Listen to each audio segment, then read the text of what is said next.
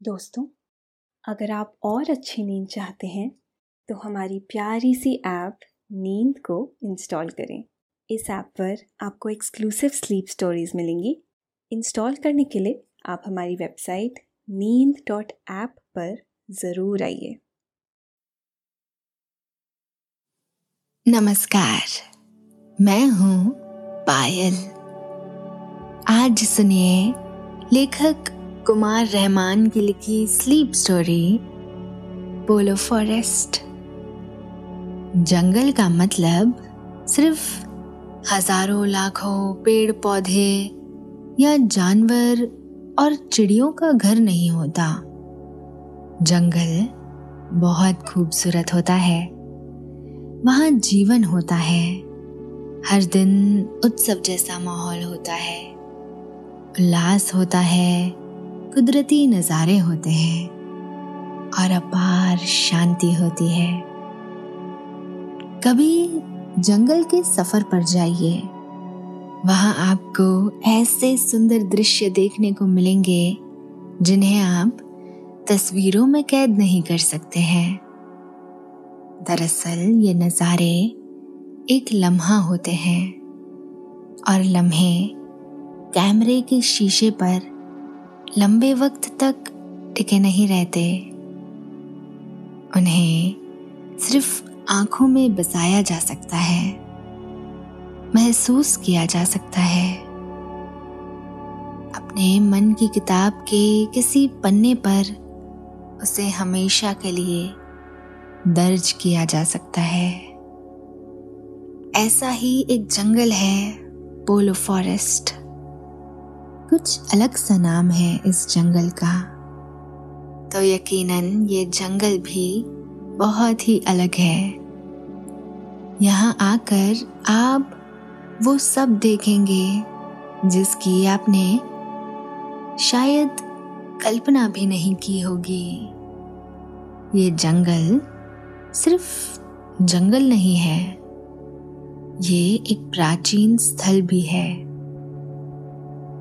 यहाँ कुछ प्राचीन मंदिर हैं, जो जैन धर्म और शैव संप्रदाय के लिए खास है। ये जंगल खास है, क्योंकि यहाँ आकर आप न सिर्फ़ कुदरत के साथ अपनी समीपता महसूस करेंगे, बल्कि यहाँ कई सारे एडवेंचर गेम्स का भी मज़ा लेंगे। यहाँ पहाड़ हैं नदी है और कई सारे वन्य जीव हैं आज हम आपको ले चलते हैं पोलो फॉरेस्ट लेकिन पहले आप अपने आसपास की सारी लाइट्स ऑफ़ करके आराम से लेट जाएँ। अपनी आँखें धीरे से बंद कर लीजिए। अब थोड़ा सा अपने शरीर को आराम दीजिए। थोड़ा और आराम। अपने शरीर को बिल्कुल ढीला छोड़ दीजिए। कोई टेंशन नहीं, कोई तनाव नहीं।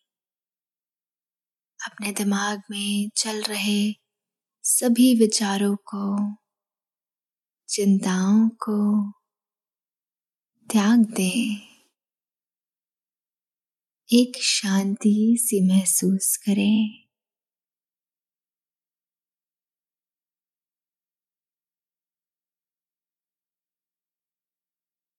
सभी नेगेटिव पॉजिटिव विचारों को धीरे धीरे निकाल दें।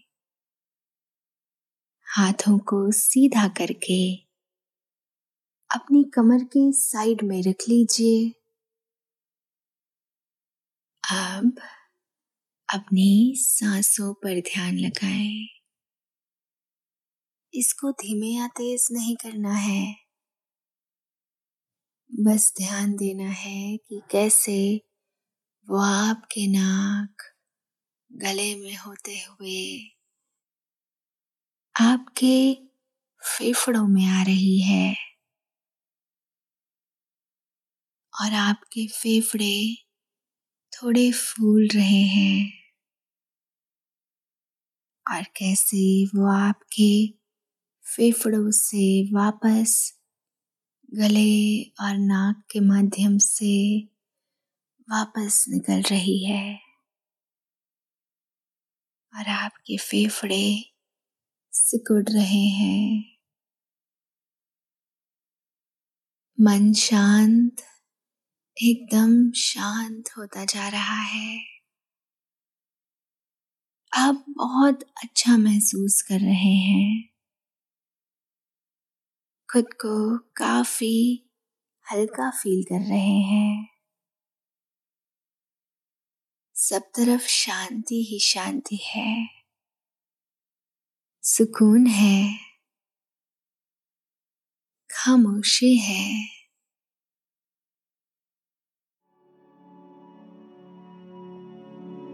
पोलो फॉरेस्ट गुजरात में है। ये जंगल सिर्फ़ देखने में ही खूबसूरत नहीं है। इसके पीछे इतिहास की एक दिलचस्प दास्तान भी है। बताते हैं कि आज से तकरीबन 600 बरस पहले ये इलाका विजयनगर की राजधानी था। उस वक्त हमारा देश छोटे छोटे खुशहाल राज्यों में बटा हुआ था। विजयनगर भी कुदरती नज़ारों से भरा एक खुशहाल राज्य था। इस राज्य पर प्रकृति दिल खोल कर मेहरबान हुई थी।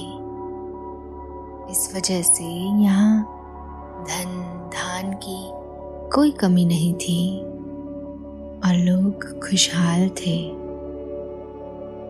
ये प्राचीन शहर जैन धर्म को मानने वालों और भगवान शिव के अनुयायियों का प्रसिद्ध तीर्थ था। इस जंगल में अब भी कई मंदिरों के अवशेष मौजूद हैं। इनमें शिव मंदिर और जैन मंदिर शामिल हैं। इस जंगल में जाने के लिए मूल रूप से चार गेट हैं। ये द्वार चट्टानों को तराश कर बनाया गया है। ये द्वार इस इलाके की प्राचीनता की कहानी बयां करते हैं। आप एक बड़े से गेट से अंदर जा रहे हैं। चट्टान को तराश कर बनाया गया ये गेट बहुत ऊँचा है। इसके ऊपर और दाएँ बाएँ पंछियों की मूर्तियाँ लगी है, जो यहाँ के कुदरती माहौल का एहसास कराती है। पोलो फॉरेस्ट, अभापुर गाँव के नज़दीक है। आप अंदर पहुँच गए हैं। ये बहुत विशाल जंगल है, जो तकरीबन 400 वर्ग किलोमीटर के क्षेत्र में फैला हुआ है। यहाँ इतने ऊँचे और बड़े बड़े पेड़ हैं कि उनकी ऊंचाई की तरफ़ देखने का मतलब है कि अपनी गर्दन को एकदम सीधा करना। यहाँ कई सारे बहुत पुराने पेड़ भी हैं। खास तौर से बरगद के पेड़। मोटी मोटी डालियों से निकली। इनकी जड़ें दूर दूर तक फैली हुई हैं। इस जंगल में आप आराम से घूम रहे हैं। हर तरफ़ सिर्फ़ हरियाली और हरियाली है। ऊँचे पेड़, छोटे पेड़, झाड़ियाँ और बेलें यहाँ वहाँ छिटकी हुई है। इनसे होकर आती हवा में खास तरह की शीतलता है। ऐसी शीतलता तो बहुत नेचुरल है, जिससे रोम रोम खिल खुल जाए और सांस लेने लगे। आपके फेफड़ों में जाती ये ताज़ी हवा आपको स्फूर्ति से भर दे रही है। आप बहुत अच्छा महसूस कर रहे हैं। ऐसा लग रहा है कि आपका शरीर बहुत ही हल्का हो गया है।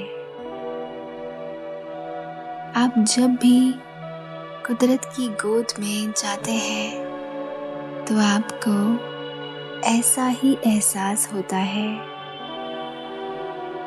मानो माँ का आंचल, वैसा ही वात्सल्य, वैसा ही सुकून और वैसा ही स्पर्श। आप यहाँ के वातावरण में खुद को बहुत खुश और उल्लास से भरा हुआ पा रहे हैं। पेड़ों की डालियों से आती, पंछियों की सुरीली आवाज़, कानों में रस सा घोल रही है। ऐसी आवाज़ें तो आपने शहर में कभी नहीं सुनी थी। अपने कुदरती आवास में ये पंछी कितना खुश रहते हैं। आप महसूस कर रहे हैं।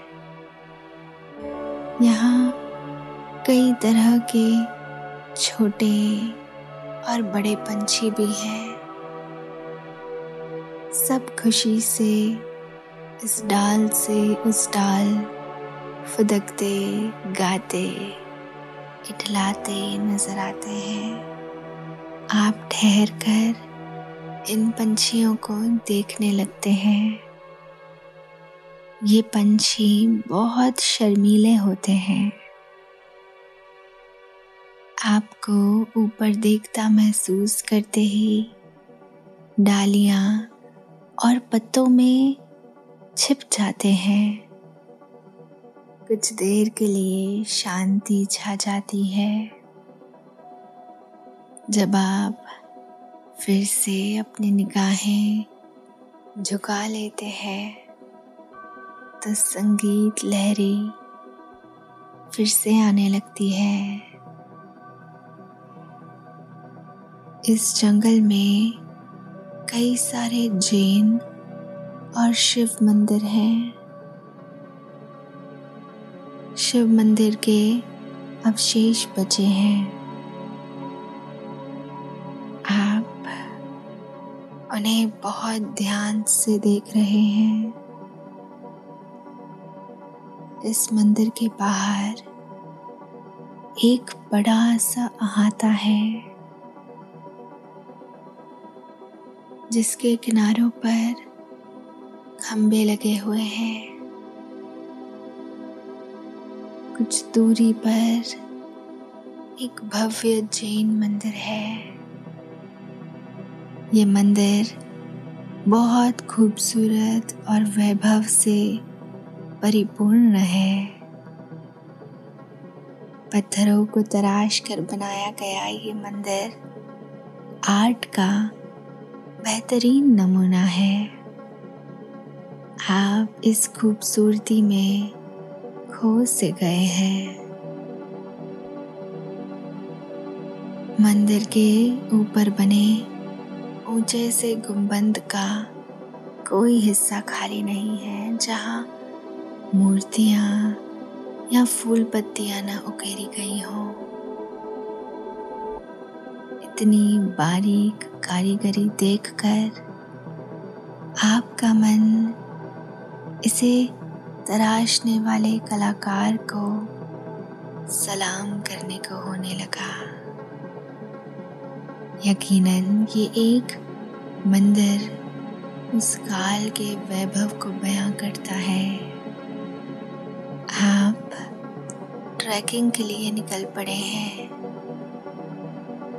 ये बहुत ही खूबसूरत अनुभव है।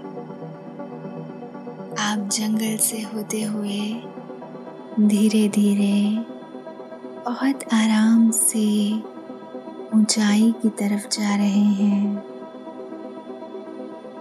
रास्ते में आपको खूबसूरत नज़ारे देखने को मिलते हैं।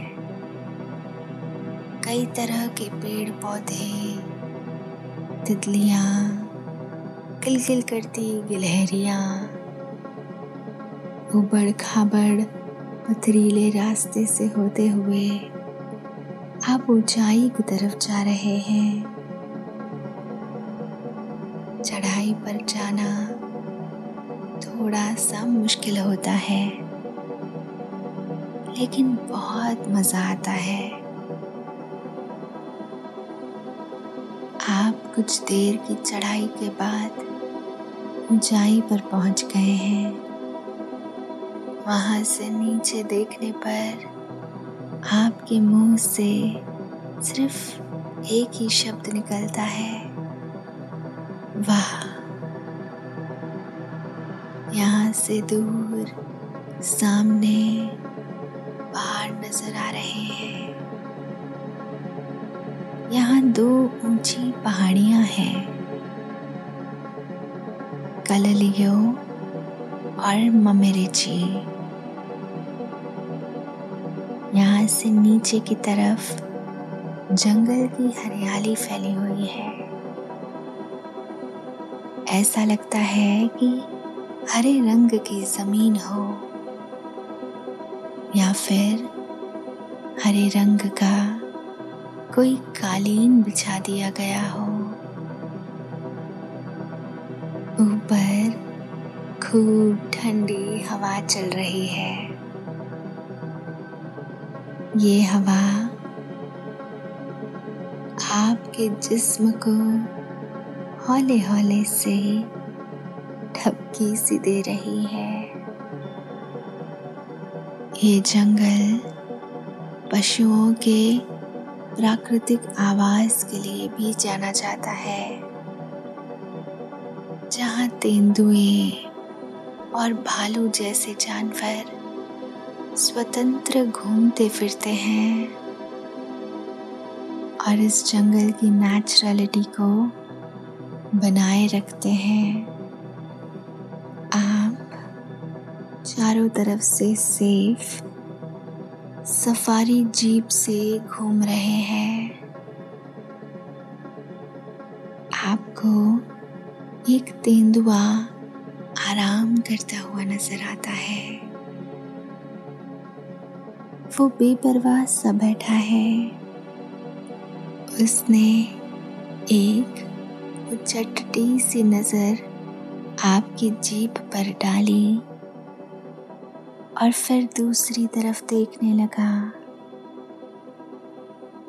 आप उसकी एक फ़ोटो क्लिक कर लेते हैं। उसने भी बड़ी अदा से आपको पोज दी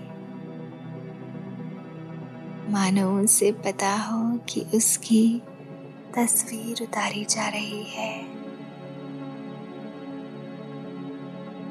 कहते हैं कि इन जानवरों को अगर छेड़ा ना जाए या इनके कुदरती आवास में दखल ना दिया जाए तो ये घातक साबित नहीं होते हैं। इसका एक उदाहरण है हमारे ऋषि मुनि, जो जंगलों में ही आश्रम बना निर्भय होकर रहते हैं। उन्हें कभी इन जानवरों से कोई खतरा महसूस नहीं हुआ।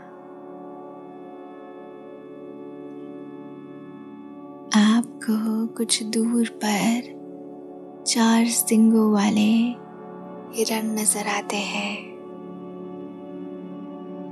ये बहुत खूबसूरत हैं।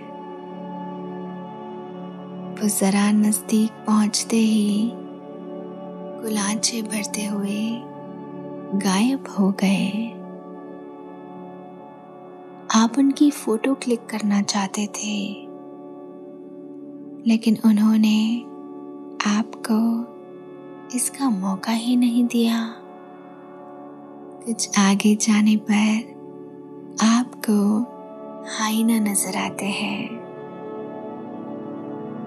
वो भी जीप के नज़दीक जाते ही वहाँ से सरक जाते हैं।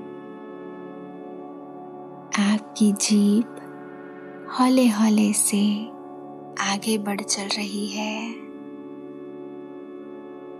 आपको जंगली बिल्लियाँ भी देखने को मिल जाती हैं। वो भागती हैं। फिर कुछ दूर जाने के बाद पलट कर देखती हैं और फिर भागती हैं। फिर पलट कर देखती हैं। और फिर नज़रों से दूर होती चली जाती है। तभी आपकी निगाह ऊपर की तरफ़ उठ जाती है।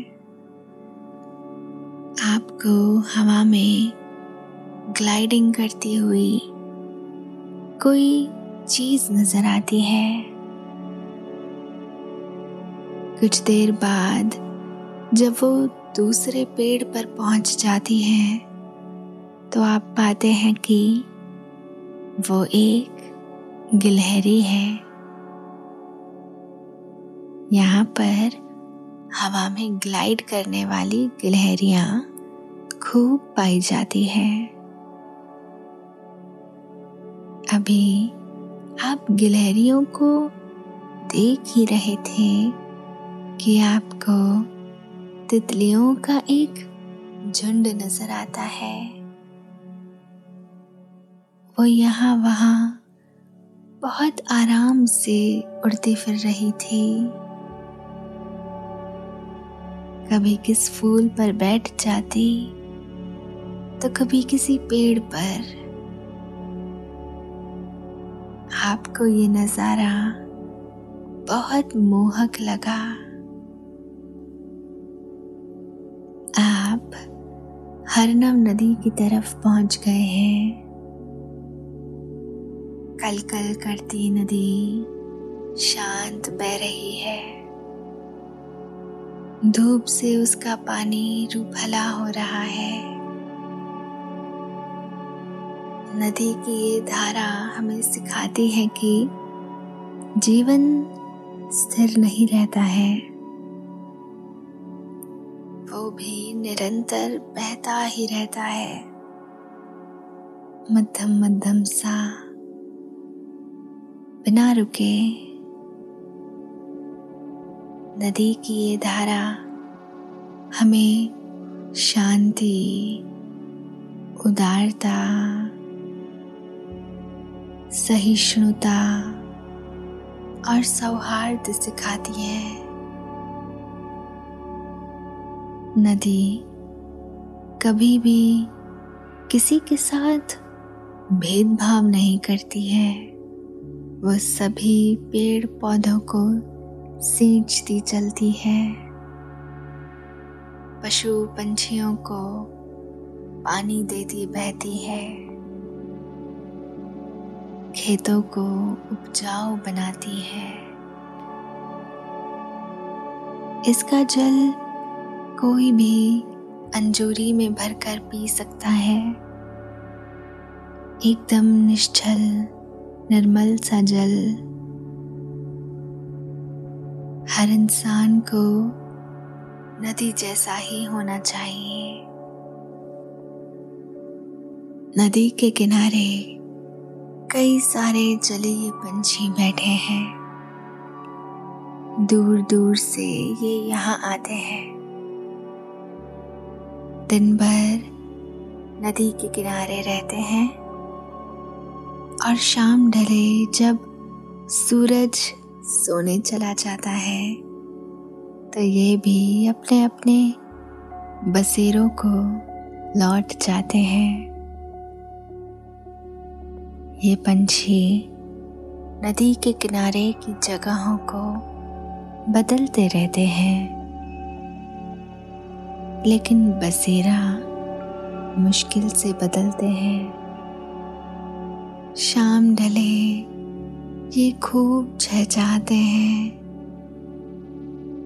गाते हैं, खिलखिलाते हैं। मस्ती के सुर छेड़ते हैं। फिर शांत होकर सो जाते हैं। नदी में बोटिंग का भी इंतज़ाम है। आपको बोटिंग बहुत पसंद है। आप भी एक बोट पर सवार हो जाते हैं। बोट पानी में बढ़ चलती है। नदी बह रही है। और बोट उसके विपरीत जा रही है। हर तरफ़ बस पानी ही पानी है। सूरज का अक्स पानी पर पड़ रहा है और पानी हर पल जलमलाता रहता है। ये एक अद्भुत नज़ारा है। पानी, हवा और सूरज की किरणों का, मानो यहाँ पर संगम हो रहा है। बहते पानी के साथ हवा उठ खेली करती है और किरणें भी इस उठखेली में शामिल होती रहती है। नदी में जो हवा आपके जिस्म से टकरा रही है उसमें शीतलता ज़्यादा है। नमी भी ज़्यादा है। बोट एक चक्कर लगाकर आपको वापस किनारे ले आई है। अब आप रेत पर वापस आ गए हैं। सूरज सर पर है। धूप आपको बहुत भली लग रही है। मुलायम और गर्म रेत पर आप लेट गए हैं। यूँ लग रहा है गर्म रेत आपके जिस्म का मसाज कर रही है। रेत की इस गर्मी से आपके जिस्म को काफ़ी आराम मिल रहा है। आप बहुत सुकून महसूस कर रहे हैं। आपने अपनी दोनों आँखों को धीरे धीरे बंद कर लिया है।